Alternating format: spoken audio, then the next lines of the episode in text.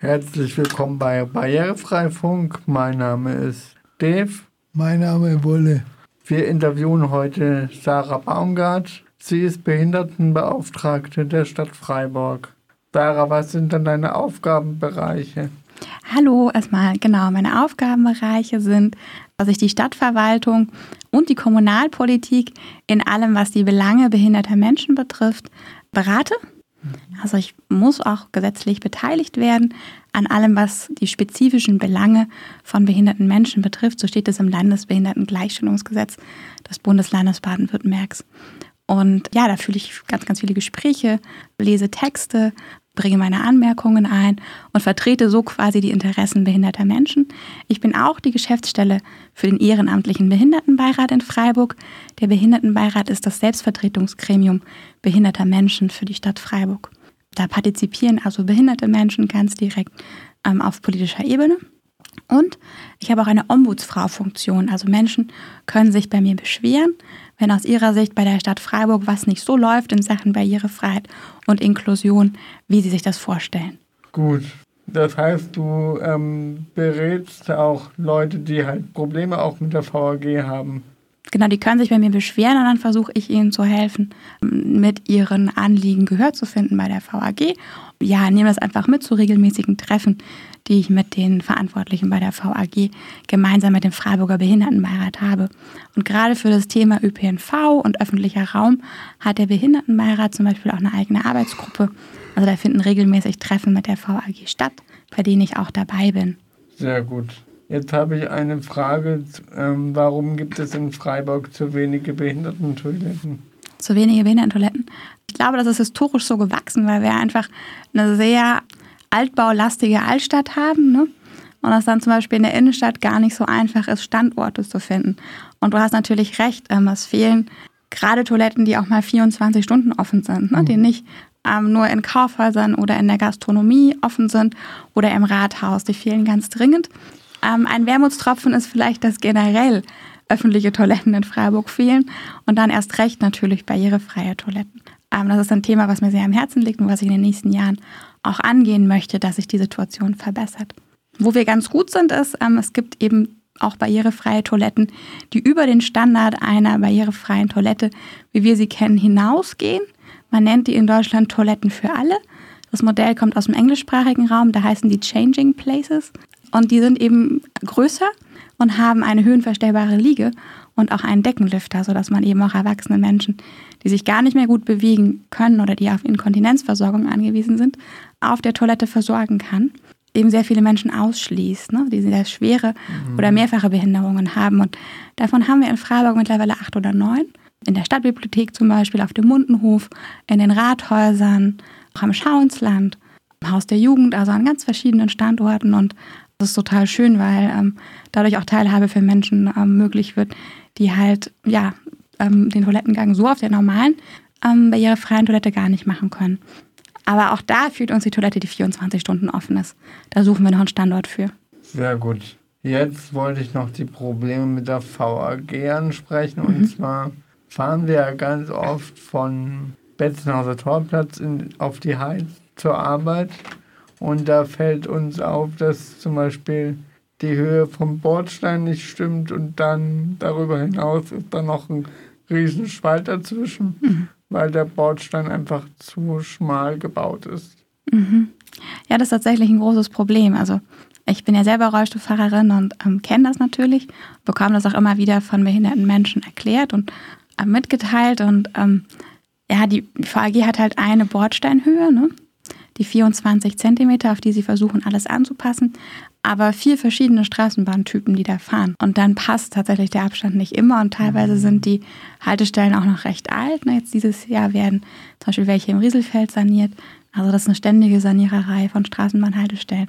Und trotzdem passt es immer nicht so richtig, weil auch die Schienen sich absenken mit der Zeit, ne? weil aber auch, ich habe schon festgestellt, dass es einen Unterschied macht, ähm, wie die Räder abgerieben sind von den Fahrzeugen. Also wenn auf einmal die Fahrzeuge neue Räder haben, sind die wieder höher. Ja. Und mit einem Zentimeter kann das ausmachen. Ne?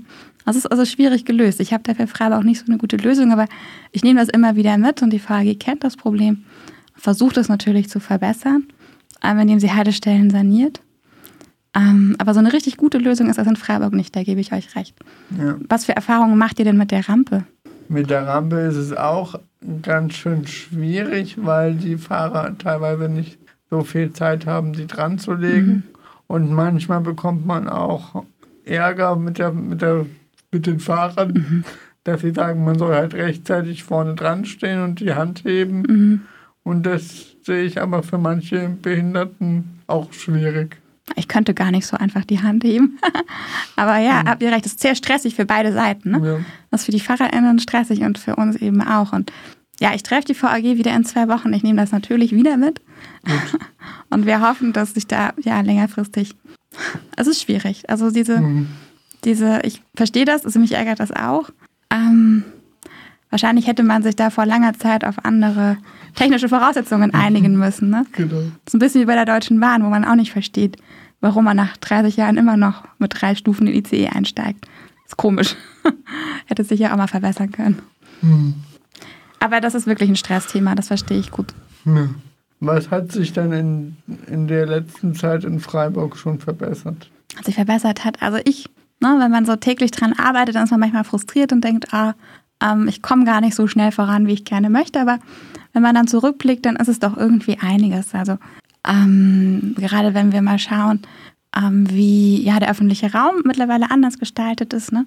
Vielleicht ist euch das an den Straßenbahnhaltestellen und an vielen Kreuzungen auch schon aufgefallen, dass es jetzt ähm, eben auch immer bei den neueren Kreuzungen so eine komplette Nullabsenkung gibt, mhm. wo man mit dem Rollstuhl so einen Meter breit, wo man mit dem Rollstuhl gut drüber rollen kann, die auch durch so ein Sperrfeld gesichert ist, dass blinde und sehbehinderte Menschen nicht aus Versehen auf die Fahrbahn laufen, weil die brauchen ja wieder die Kante. Ne?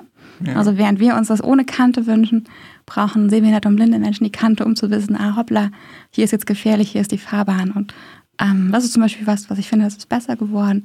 Ähm, aber auch, ja, dass wir eben immer mehr von diesen Toiletten für alle bekommen, die einen besseren Standard haben, ähm, dass sich immer mehr Menschen auch in der Stadtverwaltung für das Thema ähm, Barrierefreiheit und Inklusion ähm, interessieren. Das ist spürbar und ich merke das halt auch auf den Abläufen, ne?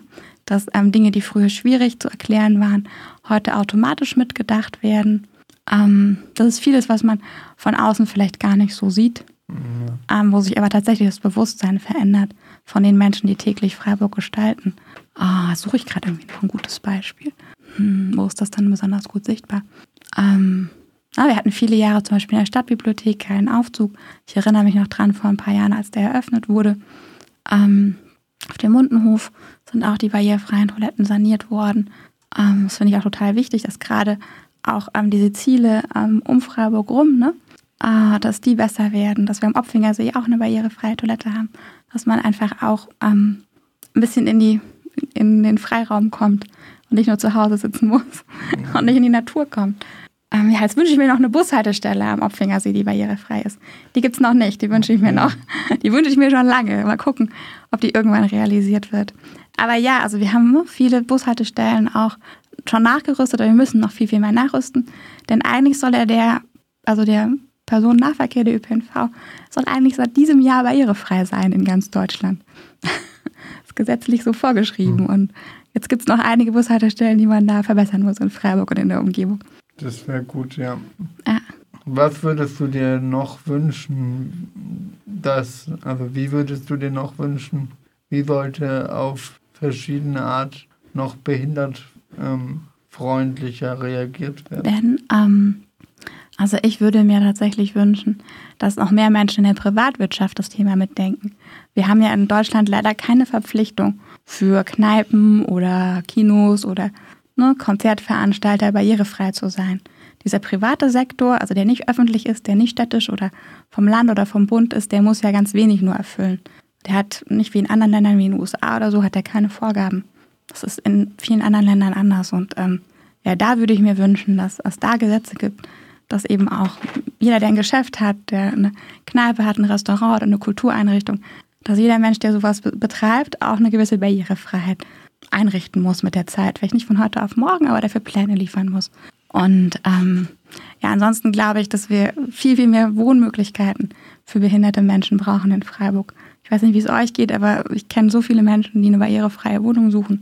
Egal in welcher Größe, kleine, große, mittlere. Ähm, die, die gebaut werden, sind meist ganz teuer. Ich glaube, bezahlbarer, barrierefreier Wohnraum, das ist schon eine große Herausforderung in Freiburg. Dafür wünsche ich mir viel mehr und da wünsche ich mir auch mehr innovative Projekte in dem Bereich. Das stimmt. Ja, dann bedanke ich mich für das Gespräch mit dir und hoffe, dass es in der Zukunft noch barrierefreier wird. Das hoffe ich auch. Also ich werde dran arbeiten. Vielleicht habt ihr Lust, auch eure Ideen einzubringen. Ähm, dann schreibt mir einfach gerne. Mal, soll ich meine E-Mail-Adresse vielleicht noch kurz ja. sagen? Also meine E-Mail-Adresse ist sarah mit H am Ende, Baumgart stadt.freiburg.de. Wenn es da Hinweise gibt oder Wünsche, dann einfach gerne mir direkt schreiben. Vielen Dank. Und ich bedanke mich auch für das Gespräch. Vielen Dank, dass ich da sein durfte. Dankeschön.